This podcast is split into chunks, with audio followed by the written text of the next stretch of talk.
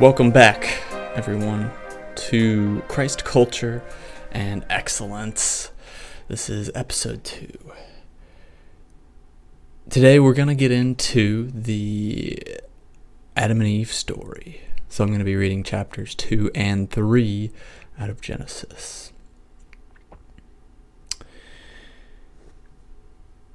And just, just to, you know, hash it out, last time uh, we talked about uh, chapter one, which was all about the creation uh, story, God creating the universe, the cosmos. And I talked about how um, I see God really as reality, and that's the lens at which uh, through which I'm looking at this uh, this book here. This very important book Uh, okay, chapter 2. Thus the heavens and the earth were finished, and all the host of them. And on the seventh day God finished his work which he had done, and he rested on the seventh day from all his work which he had done. So God blessed the seventh day and hallowed it, because on it God rested from all his work which he had done in creation. All right, so they say it a couple times in there, you know, his work is done. We know it's not really done because he's still he's still working through us, but the the bulk of you know this project, which is the universe, uh, it's it's completed, okay, and it took seven days, and I you know, when I first read this back in my skeptical atheist phase or whatever, well, that's not when I first read it, but uh, when I started thinking about it, perhaps, uh, it's kind of odd. Seven days? Like, so God is all powerful, but he can't just snap his fingers and create the universe. It, it takes him seven days. Like, you know, what is he? I kind of in my mind imagine like, like a painter, you know. Oh, this this, that's what you kind of have to envision. Like he's painting with broad strokes, and he waves his hand, and suddenly it appears. Which it's frustrating as an artist, you know. Like, dang, God created all this, and it was good. Like did he have any practice? Uh, was he just just innately good at creating things? Uh, you know, you're kind of envious of, of God in that sense. But why why seven? I mean, it could have been any number. You know, the the uh, the atheists will say, well, no, it's it's billions of years. You know, at least billions. And but that doesn't matter because again, like I said last time, why why is it that God is created in our image? Uh, why not a pig? Why not a pig's image?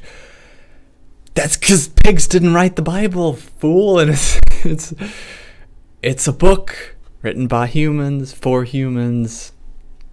So obviously, uh, you know, God is going to represent us more so than pigs.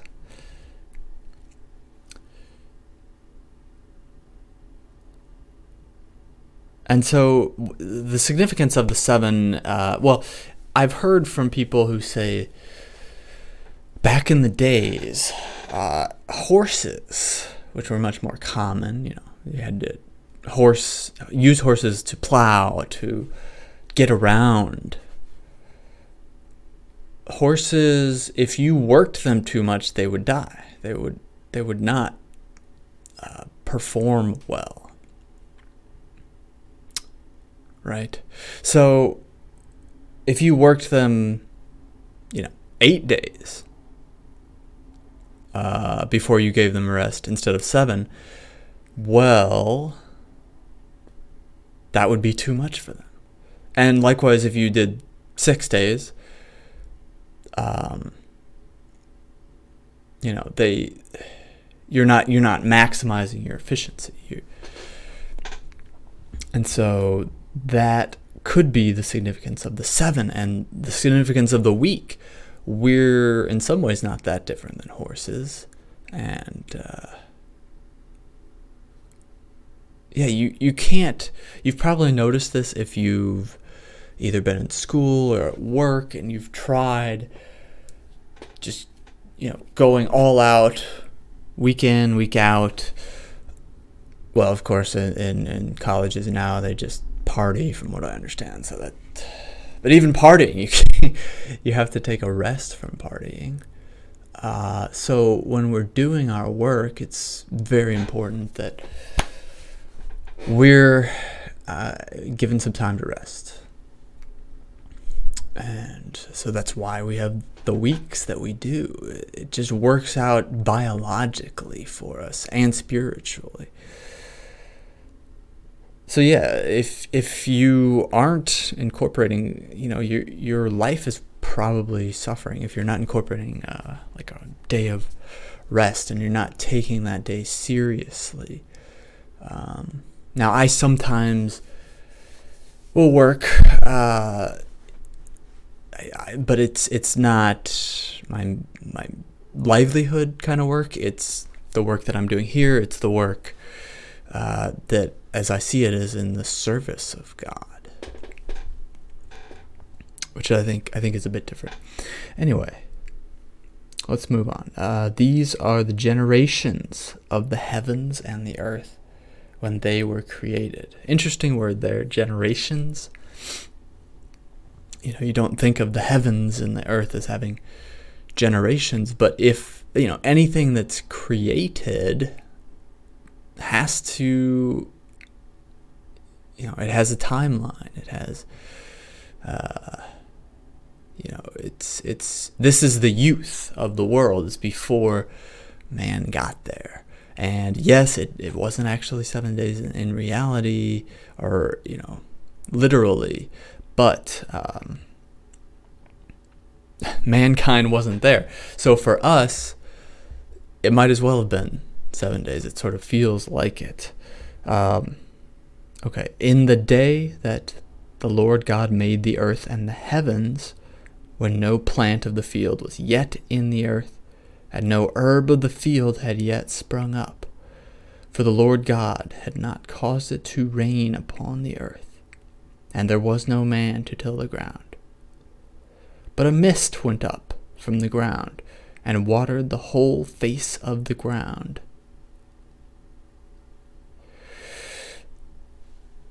A mist went up and watered the ground.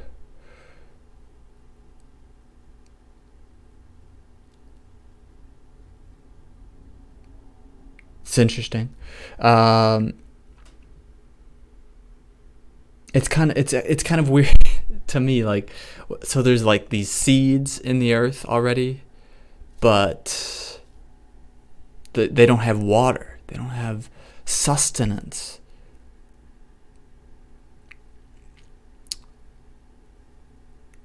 So th- this is the week prior and then suddenly life comes about it's kind of an all all at once thing. Uh, you know, God hadn't brought forth rain, and uh, you know, obviously, He has to. We have to have water before we create mankind. Now, He, they did talk about waters in uh, the oceans and the seas and everything as being created before this time, but not rain right? So so really the last act of creation is the last act before man is really bringing water to uh, to to the life on the earth, which is about to flourish. And how does how does he do this through mist, through clouds? That's probably why when we when we think about spirit or whatever, we think about kind of a hazy mist. Uh, at least I, you know, in traditionally apparitions and so on. It's like these floaty things that are going through the air. There's probably some kind of connection there. Okay, and now we're really into the crux of things. Then the Lord God formed man of dust from the ground and breathed into his nostrils the breath of life. And man became a living being. So before we were man, we were but dust on the ground. It's humbling, if nothing else. Without God's breath, that's all we are, is dust, particles, to be tread upon by the animals,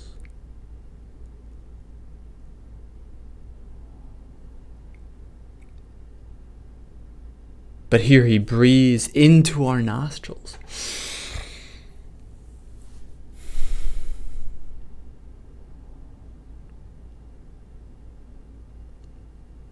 So, breath is the spiritual thing. And we don't. certainly, people who practice yoga will, will understand this, or meditation will understand how the breath is spiritual.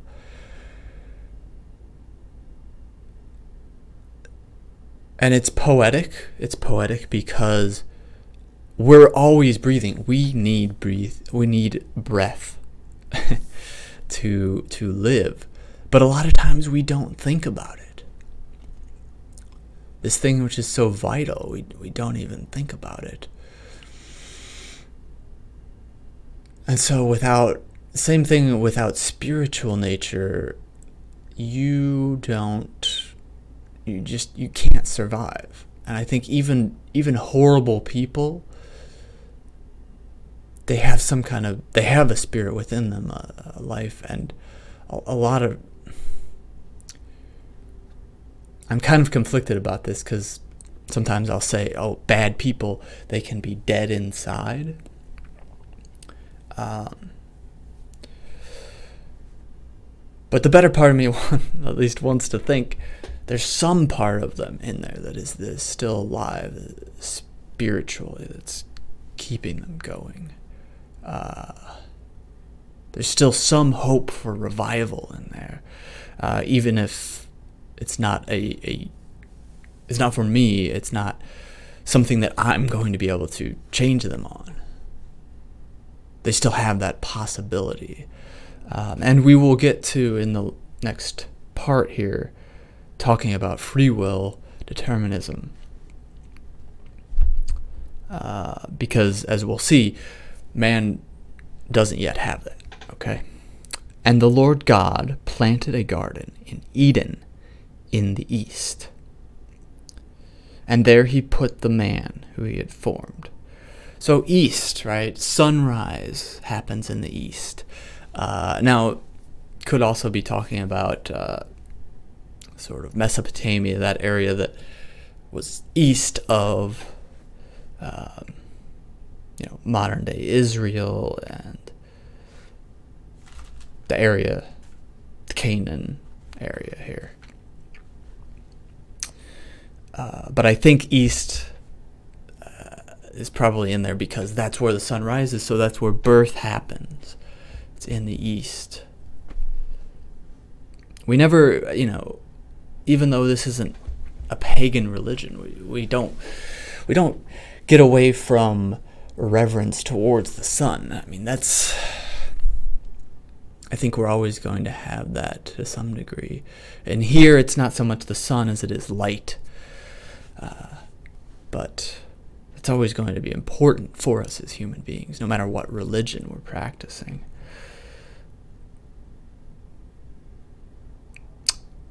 And out of the ground the Lord God made to grow every tree that is pleasant to the sight and good for food. The tree of life also in the midst of the garden, and the tree of the knowledge of good and evil. So we've got all these trees that are good for eating, and we've got this tree of life. Mysterious tree of life and mysterious tree of the knowledge of good and evil. Okay, so the scene is set. This is this is the place known as Eden. Um, and if anyone, if you, if any of you uh, have some deeper knowledge into, uh, you know, the meaning behind Eden or so on, uh, there's probably something out there that I, uh, am not aware of. So please let me know. A river flowed out of Eden to water the garden, and there it divided and became four rivers. The name of the first is Pishon. It is the one which flows around the whole land of Havilah, where there is gold, and the gold of that land is good. Bdellium and onyx stone are there. The name of the second river is Gihon. It is the one which flows around the whole land of Cush. And the name of the third river is Tigris which flows east of Assyria. And the fourth river is the Euphrates. yeah, so again, you've probably heard of Tigris and Euphrates, Mesopotamia, uh, the the Fertile Crescent, sometimes called the cradle of civilization. So there are these these four rivers. So we know we're roughly talking about that area, which is where uh, at least the writers of this believed that uh, civilization began. And so notice they don't they're not so much concerned with where uh, man the animal the animal was originated, right? Where where did our monkey ancestors first grow up?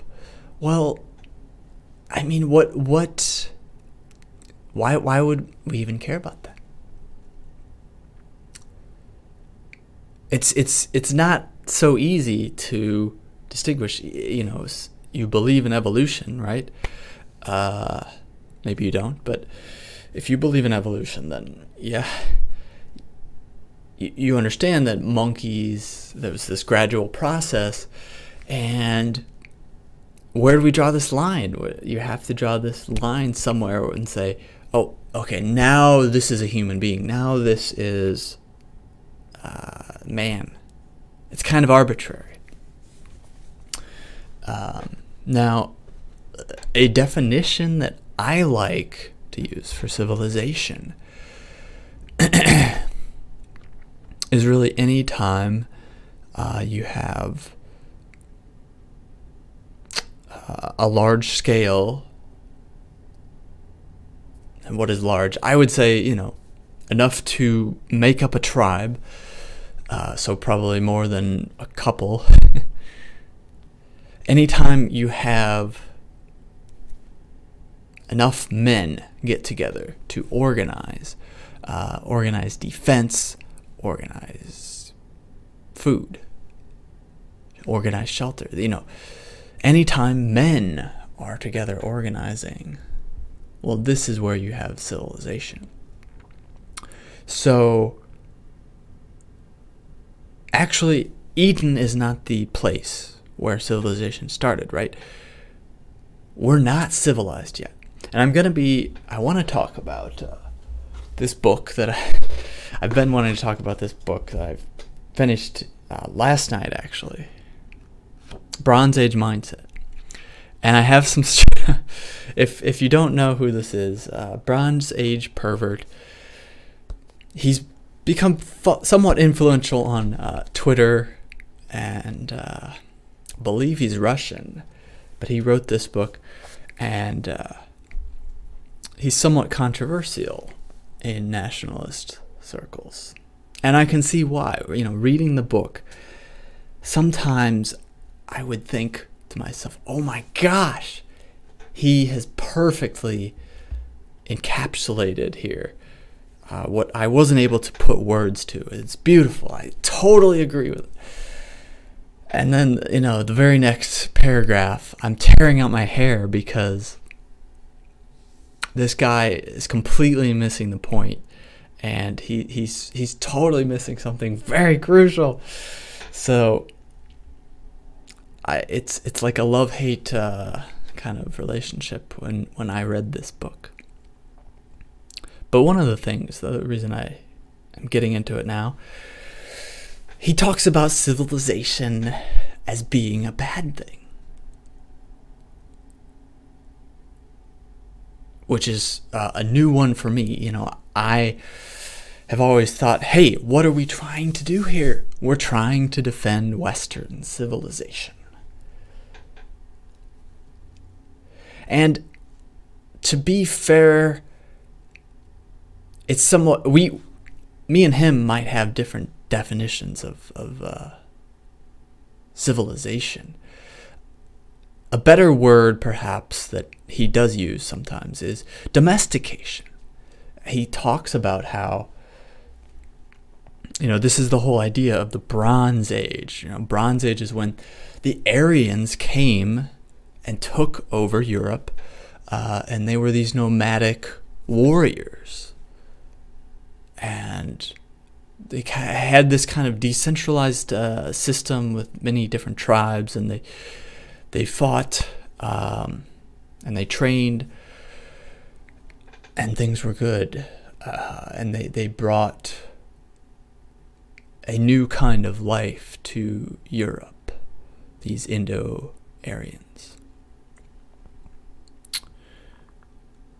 And he, he, he, you know, believes that the bronze before this bronze age or whatever the, the, basically it was similar to today or uh, you had kind of cities or you know built up areas and they were domesticated and people were weak.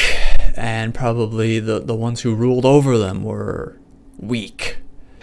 And everyone was just you know happy. Kind of well, they were miserable, but they believed themselves to be happy and uh, really slavery uh, in a way. And he talks about how the suburbs today are, are a kind of uh, domesticated life. And uh, he's not wrong. He's not wrong in this sense. And so I think that we have gone too far in this direction. I don't think that the idea is to tear down uh, civilization.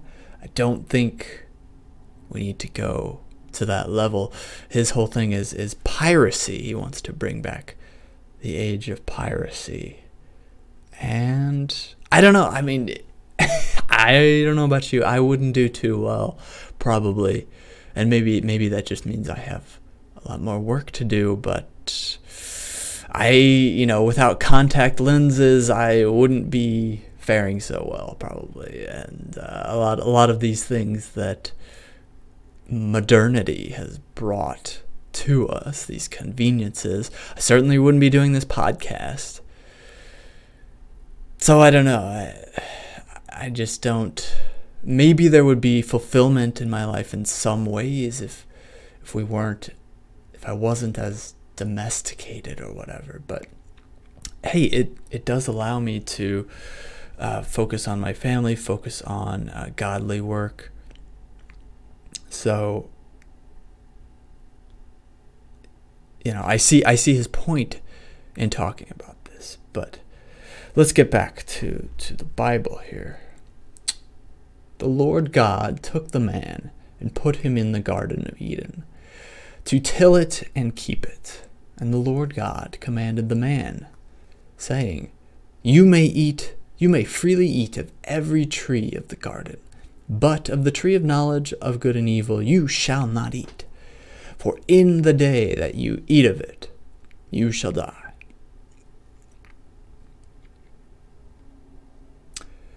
You know, it's interesting here. Like, he doesn't say you can't eat from the tree of life which we know later in hindsight gives you eternal life. Could you imagine how different things would have been if if uh, Adam and Eve had eaten from that tree. Instead. But here God says, In the day that you eat of it, you shall die. That'll be important, right? Uh, so we have this understanding that they are kind of immortal right now. They're not going to die. Uh, and as I said, they're they're in this garden, and a garden is a cultivated area of nature. It's different from I think I said this last time, the the wild nature that is so prevalent. Uh, so a garden is something special. It takes work to tend to create these beautiful scenes, these plants that you want to be around as humans. It's not going to kill you, in other words. So we're in this domesticated kind of life, and it's just Adam and Eve. And we're serving God, basically, in this garden. Then the Lord God said, It is not good for the man. It is not good that the man should be alone. I will make him a helper fit for him. So out of the ground the Lord God formed every beast of the field and every bird of the air. Now, you know, it's almost like this is this is a retelling of the creation story. So we get the creation story twice here. We get it in chapter 1, which is kind of God focused. It's it's almost from God's perspective. This this is what happened, and then this perspective is almost uh, what is it from man's point of view. That's how I interpret this. But yeah. Uh, God formed every beast of the field and every bird of the air and brought them to the man to see what he would call them. And whatever the man called every living creature, that was its name. So, yes, the speech and the ability to give things names is critical to who we are as uh, mankind, as people. The man gave names to all cattle, and to the birds of the air, and to every beast of the field. Now, I, I sometimes wonder did he did he name everyone? like, oh yeah, that cow is uh, that cow's George, and over there that cow is Barnabas. Or did he just say those are cows? I mean, we we do. We sometimes give names to things that uh, are lower than us, inferior to us. So people give names to their cars, right? I think that's a bit silly.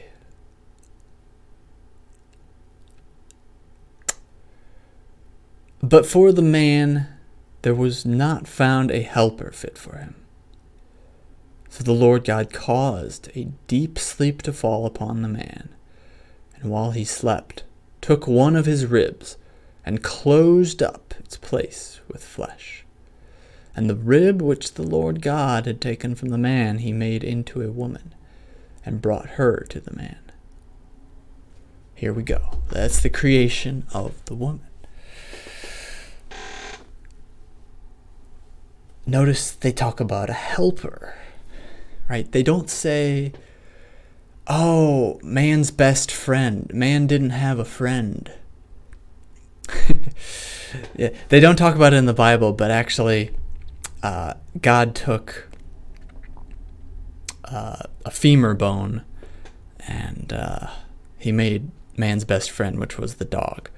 That's not in there. You know, they left that part out, but uh, I do. I like dogs. I don't have dogs, but I, I like them from time to time. They're very.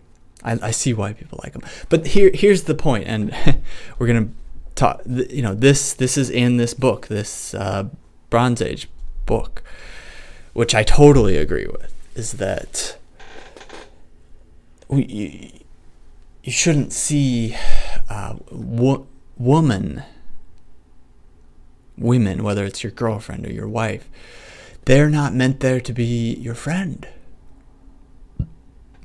Of course, you're going. You, you have to like them. You have to get along with them. But fundamentally, it's here in the Bible.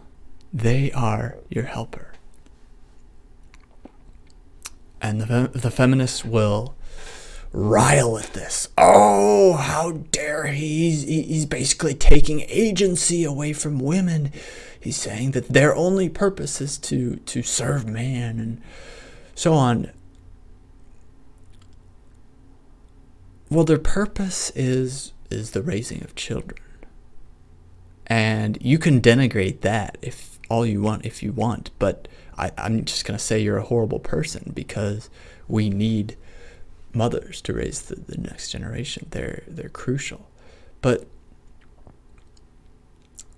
you know, women the, as as someone on the right, this is what I believe in. This traditionalism that man and woman have different roles. And so it wouldn't make sense to just say, "Oh yeah, God created them both at the same time. They're they're completely equal." No women are helpers for men. Uh, they do dishes. I mean, th- this is, it's kind of a domestic role. And it's important. It's extremely important. We never want to say that they, we never want to demean them in the sense that we don't need them or anything. No, they're vital to who we are. And it, it's not as mundane as just dishes. It's not, okay? Anyone who says that doesn't understand a thing because uh, what's the saying? Behind every great man is a great woman. And that's the thing. We sort of realized here in this Genesis story that something was missing from man a partner, a. Uh, that's really that's really what it is, a, a, a vice president, a, a lieutenant, what whatever you're going to say, uh, someone to support the man, and that that is the role of the woman. Here we here we go. Then the man said, "This is this at last is bone of my bones and flesh of my flesh she shall be called woman, because she was taken out of man. Therefore, a man leaves his father and his mother and cleaves to his wife, and they become one flesh. And the man and the wife were both naked and were not ashamed.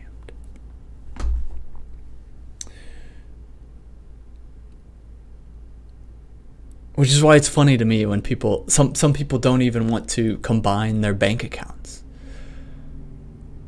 it's like, come on, man. You're supposed to be one flesh. Not, not, like that, that's really extreme.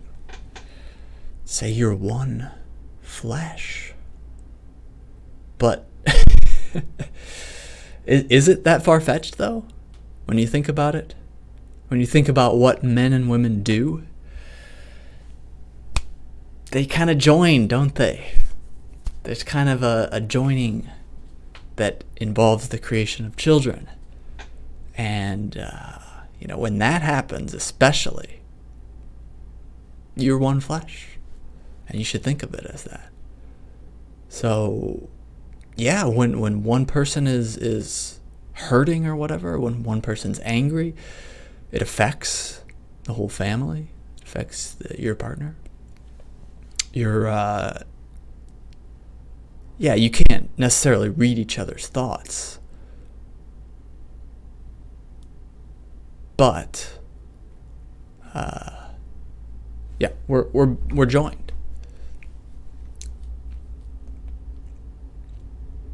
People sometimes say, "Where's your better half?" You know, why why would we or your your worse half? Why would we say that if if there wasn't this union? Okay. Chapter 3 Now the serpent was more subtle than any other wild creature that the Lord God had made. He said to the woman, Did God say you should not eat of the? Did God say you should not eat of any tree of the garden? And the woman said to the serpent, We may eat of the fruit of the trees of the garden. But God said, You shall not eat of the fruit of the tree which is in the midst of the garden, neither shall you touch it, lest you die. But the serpent said to the woman, You will not die, for God knows what. For God knows that when you eat of it, your eyes will be opened, and you will be like God, knowing good and evil.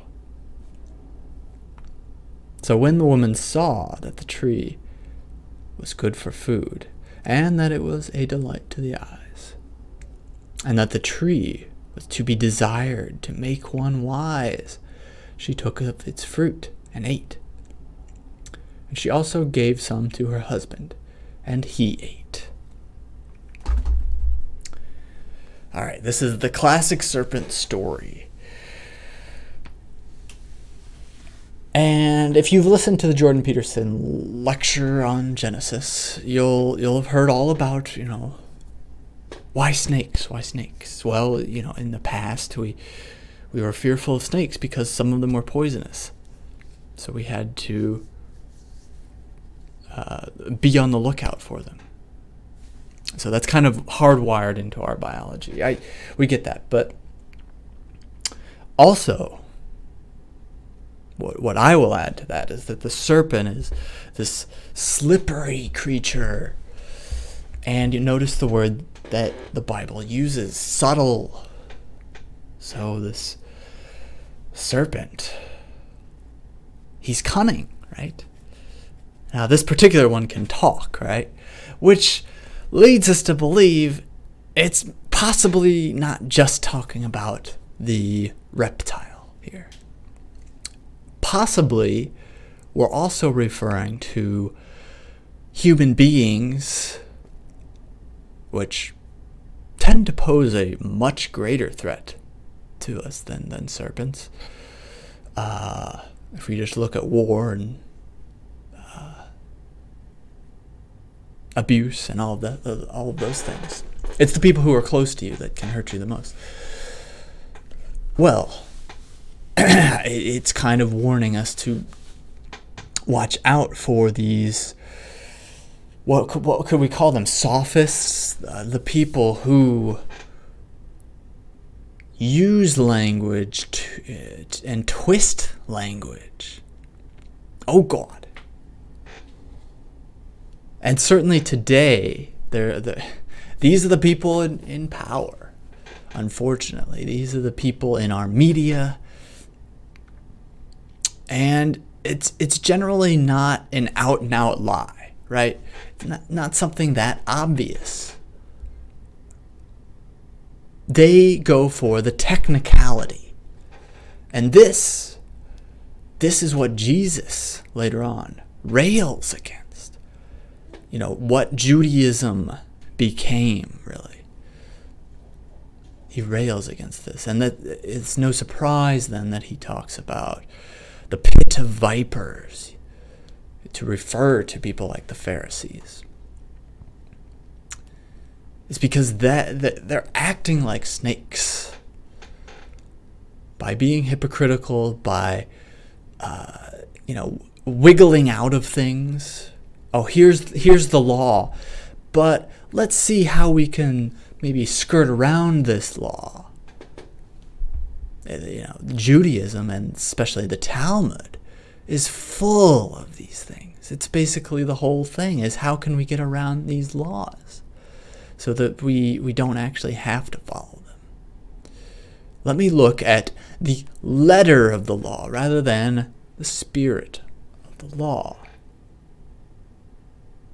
And which do you think God is about?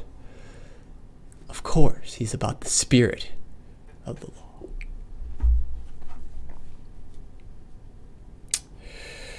So here we've got this story, and uh, Eve Now, now, yes, women are.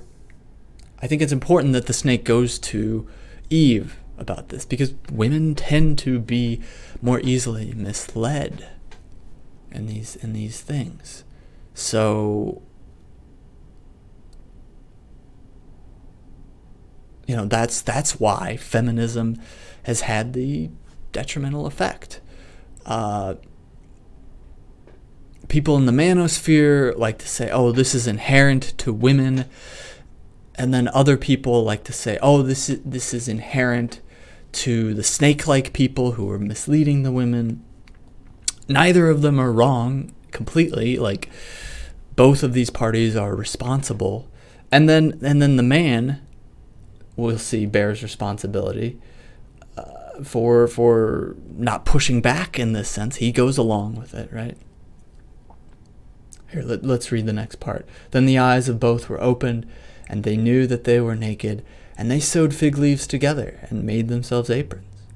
And they heard the sound of the Lord God walking in the garden in the cool of the day.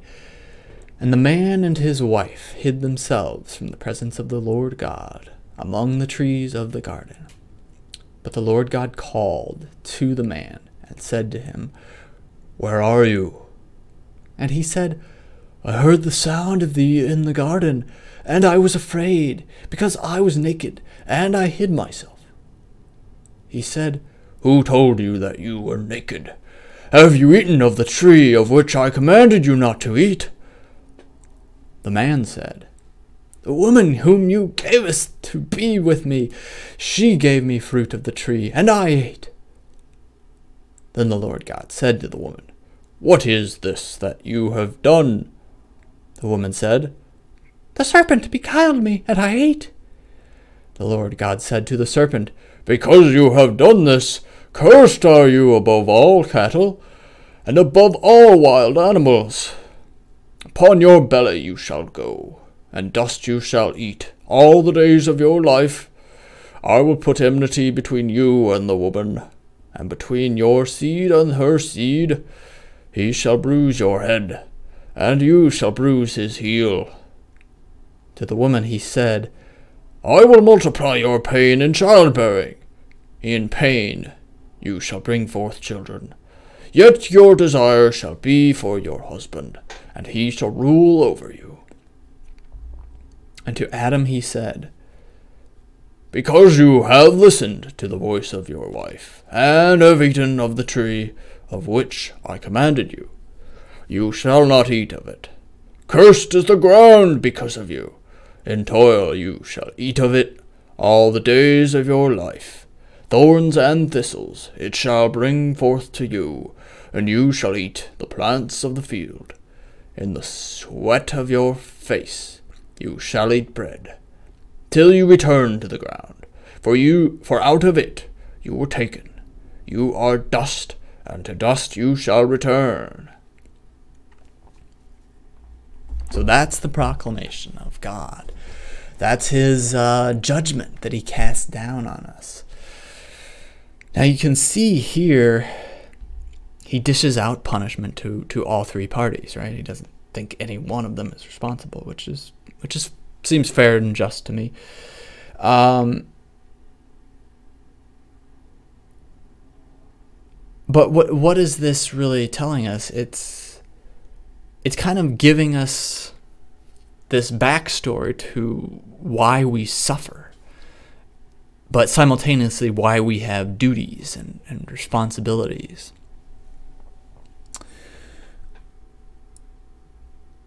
If we had never eaten of the tree of good and evil, well, Notice it's knowledge of, of good and evil, which is which is an important point, of course, because knowledge is the uh, a requisite component to morality, right? If you don't know that something is wrong and you do it, um, you are not responsible. Now, th- this isn't how the law works, but that's for practical reasons okay? In, in real terms, something's not wrong if you don't know uh, that it is, well, you can't be blamed for doing something that is wrong if you genuinely don't know. Now, of course, people lie all the time to get out of it. Uh, but we recognize this with children, with, with little babies. A little baby, or maybe a toddler, even. Uh, they don't have that capacity. Their brains aren't developed enough to be able to understand what they're doing. Uh, if they go around and, and punch somebody accidentally or throw up or what have you. And sometimes we can get into trouble because we hold on to this idea for too long and treat them as though they're less developed than they actually are. So, knowledge of good and evil. Before this, we didn't have it. We were kind of like children. We were God's children. He was our father. We were living together in the garden. And then suddenly this is this is our maturing, if you will, becoming the man that we are, the men and women that we are today. Uh, is is this act of eating of the, the tree of good and evil, and he casts down this judgment upon us, and suddenly we have these responsibilities that we have to bear. Women have to give birth in childhood, and it hurts. Men have to till the fields to grow crops and so on. Um, it's interesting they don't. He doesn't talk about hunting, because I don't know. Maybe that's sort of a way around it, way out of the domestication thing. But anyway, tilling the ground to get plants and, and rice and bread. Uh, and that's that's back back breaking work. It it it's very hard, and but yet we have to do it as men. We have to provide for our family. This is this is, if you will, a curse. Now I don't see it as a curse. It's it's it's work.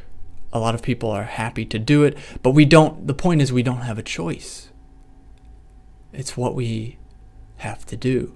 And people who try to get around this, they are the ones who, who suffer the most. The people who, you know, say, well, I'm, I'm just going to steal my way out of things, steal for sustenance through the, the state or what the welfare, whatever. Uh, people who say, I'm not going to have kids. I could have kids, but I'm going to be selfish and just live for myself. These th- these are the people who they think they're being clever, but they're not. They're they're going to suffer for it later in their life. Um,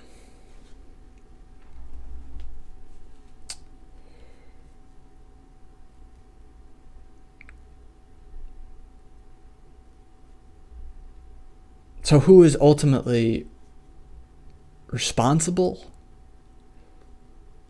Yes, it's all parties. And and the snake he makes to to slither on the ground. So there's this idea that the ground is something that's unclean. Um you know, there are diseases, there are all of these things which could kill us are often associated with ground. Scorpions, whatever. You know, we build shelters to get up off of the ground so that there are fewer dangers to us. Um, but at the same time, we, we can't escape the ground completely. We're tied to it, we're tied to the land. The man called his wife's name Eve because she was the mother of all living. And the Lord God made for Adam and his wife garments of skins and clothed them. There's this other component here that, that's important that is their nakedness their shame. Shame is an interesting kind of, you know, it ties in with morality, right? So in this case, it's not it's not inherently evil what they do being naked. It's not evil to walk around the streets naked. but we understand there's kind of something wrong with it. And that is a cultural thing. If there was nobody else in the world, if you were the only person in the world, would you wear clothes? Probably not unless you were cold. You'd probably walk around naked. But because there is, uh, you know, parts of us that we want to keep private from other people, that's why we clothe ourselves. Uh, and, and especially our private parts, right? Our our naughty bits, we keep we don't display those to others. Uh, unless you live in the modern world, in which case porn is rampant and suddenly people have gone without shame. So shame is is really built into our civilization uh, from from the very beginning, and it's important. It's important to carry on because without shame, um,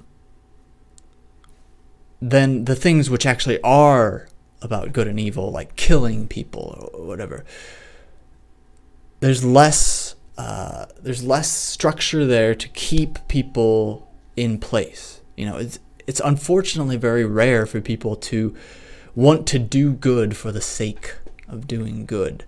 Um, they want to be seen as doing good. A lot of them. And I, I wish we could get around this, right? I wish that everybody, regardless of there, whether there are consequences or not for what, what, what doing good. People would just do good and they would follow God. And that is it's kind of the ultimate goal, right? This is this is Jesus, the ideal here, something that we're always striving for. So if you think about sins in your life, a lot of times you may have to repent for this fact that you do good because you want to avoid the bad consequences and you want to get praise. We all have that to some degree, I think. Uh, and that's why the shame is such an important part of this.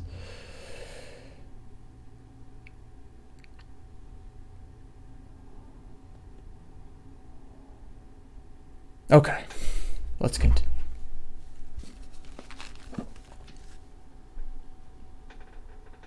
Oh, and it's also it's also why it also opens us up to manipulation by the snakes.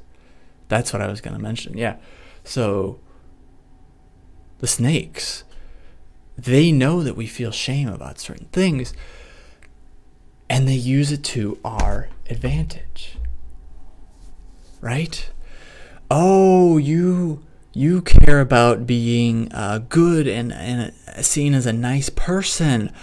Okay, I'm going to show you these pictures of these these hurting children and uh, what why do you have these gates? Why do you have these borders? Just just open them up. These people are hurting and they just they you know, don't you want to help them? Don't you want to be seen as a good person who's who's bringing these people in, all these migrants from the third world? You can afford it. Look at how much wealth you have.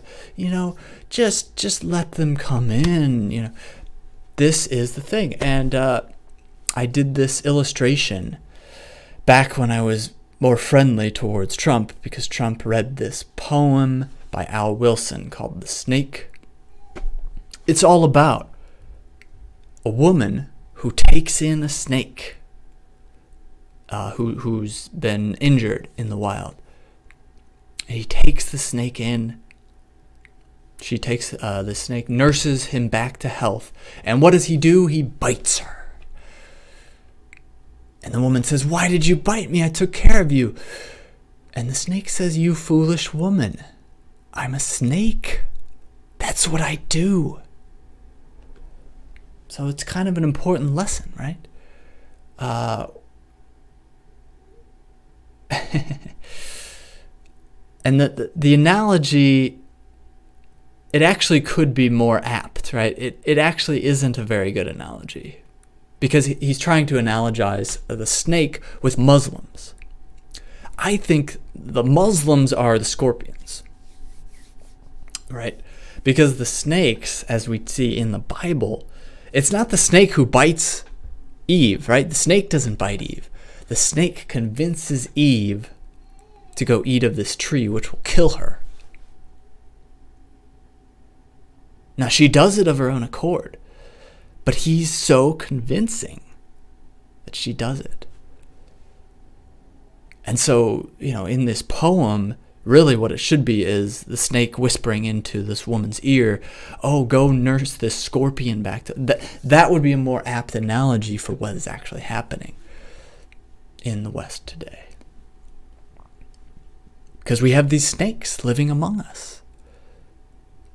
And they know that they can't bite us because if they outright bite us, we'll get rid of them uh, pretty easily. We can take care of snakes. Uh, but we can't take care of things which we think are a good. You know, we have the power to de- deport all of these third world people who are raping and murdering and causing crime and all of these things in our countries in the West. We have the power, of course. What what, what we're tied down by is this this manipulation and this moral belief that uh, oh we're we're doing good. We have to do this. We have to replace the population essentially.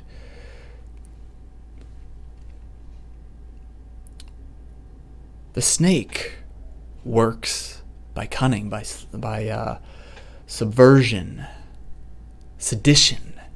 And so let's look back what the snake said to the woman. He said, The tree, you will not die. God knows that when you eat of it, your eyes will be opened so again, there's this technicality. It's technically true. She didn't die the moment she ate that. But it was a kind of death.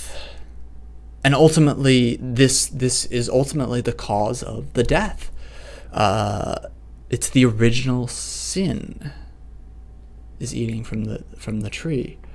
Um, so I don't see original sin as something like, oh, babies are born evil.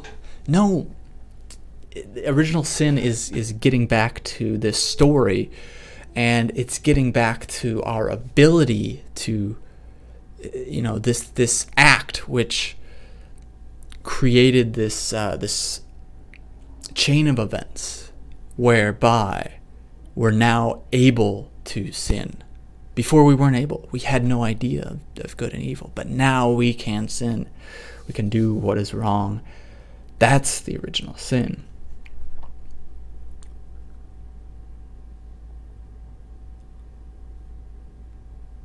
So yeah, technically she didn't die, uh, and it did open her eyes. So the snake wasn't completely wrong in that sense.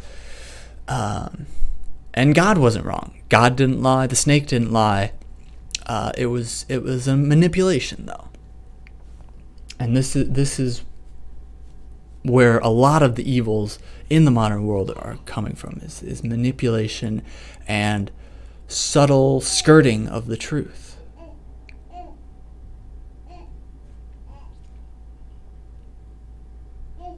Okay, let's finish it off here.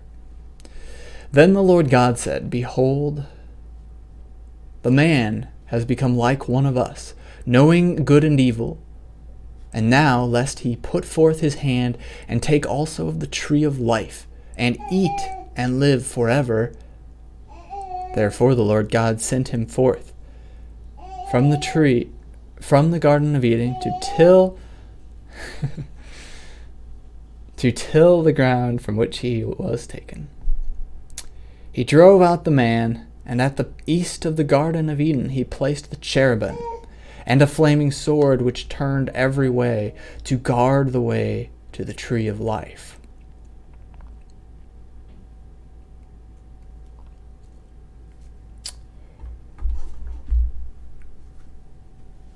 All right, so another thing that Bronze Age pervert talks about here is that I disagree with really is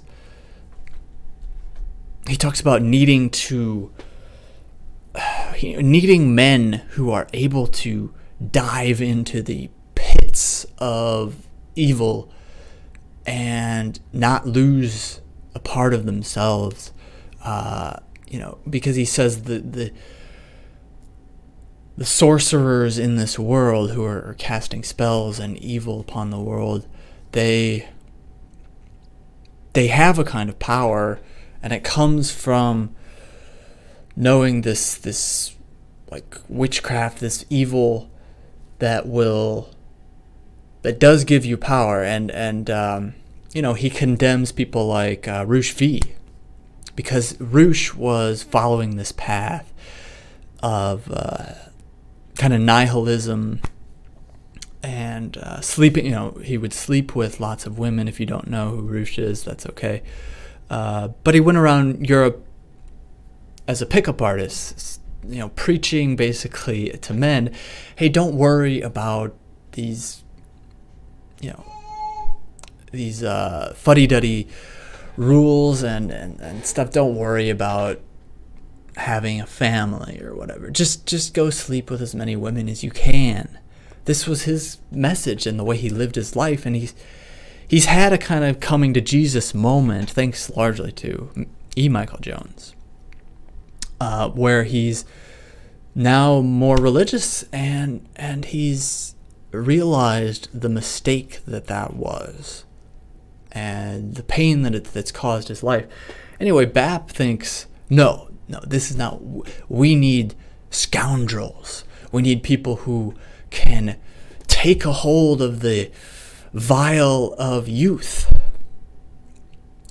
by becoming vile themselves and and uh, somehow not losing themselves. He thinks that this is the path to really taking down the powers of the current world because you have to understand them. And to that, I would say, well, who doesn't understand them? I mean, we've all seen nobody has lived this this ideal great life really i mean it, there's so much it, yeah maybe not everybody has slept with tons of women or uh, done the done all these things that he calls great, uh, but we've all had traumas and, and trials in our lives, and we've all been we've all seen the darker nature of the world and ourselves, and we so I think that he's right in a sense that you do have to plunge down into the dark pits of your own soul and look at it that way. But in terms of a strategy for winning, no, this this is completely wrong. Um, and I think ultimately what he's trying to do is he wants this tree of life. You you can tell by his writings. He wants eternal life. And he's not the first one. Lots of people before him have, have looked at this prize. You know, they, they make stories about it, like the Philosopher's Stone. They want this, they want to live forever. And it's ultimately a trap. It's ultimately a tragic uh, trap, and the devil will snare you in it. And if you think, oh well, I'm I'm too great, I'm going to, to defeat the devil and uh, by I, I can do this deal with the devil and uh, I'll escape it. You're wrong. And we know the answer to why you're wrong is right here. God places the cherubim and a flaming sword, which turned every way to guard the way to the tree of life. So, what do these things represent? I would say the cherubim represents birth, and the the tr- the sword represents death. All right, a flaming sword. It's turning every way. It's sort of the inescapable death, the inevitable death. And so this is a reminder of our mortality. We we really can't get to the tree of life without death. Um, it's it's one of those uh, seemingly contradictory things, right? So we learn in the New Testament that the only way to eternal life is through Jesus. But we we can't get there in our mortal lives. We're never going to get there but that doesn't mean it's impossible. You know, this this goal of of youth that lasts forever. It's a very seductive thing. Uh, and and many people have, have fallen for it. If you read Bap's book, he goes through all the greats, you know, Alexander and all these people who they mastered so many things in their lives and uh, they had great physique. They they were true champions of of um, of their day. They conquered many lands and set up civilizations and uh, and so on. But yet ultimately, they they they had to succumb to death, and uh, kind of the question is what will your death mean? We know that you're going to die, so what will it mean? And it doesn't, I'm not saying, you know, you have to go down fighting. Uh, you know, there is there is sometimes glory in in death in that sense. The Muslims aren't completely wrong about that.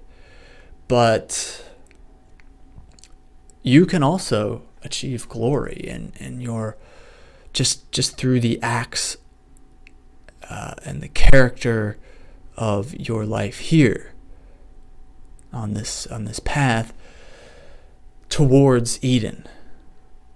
So I, I, am titling this this this episode really the return to Eden because that is we're sort of you can see our lives as like a pilgrimage back towards Eden and we're we're returning home there to be with God. So that's what I would say the afterlife means. And I hope that was helpful and uh, gave you some things to think about and inspiring words. This podcast was recorded on January 6th, 2020. I thank you for your time. Um, remember to pray and to be humble and to look forward to the future. Blessings upon you.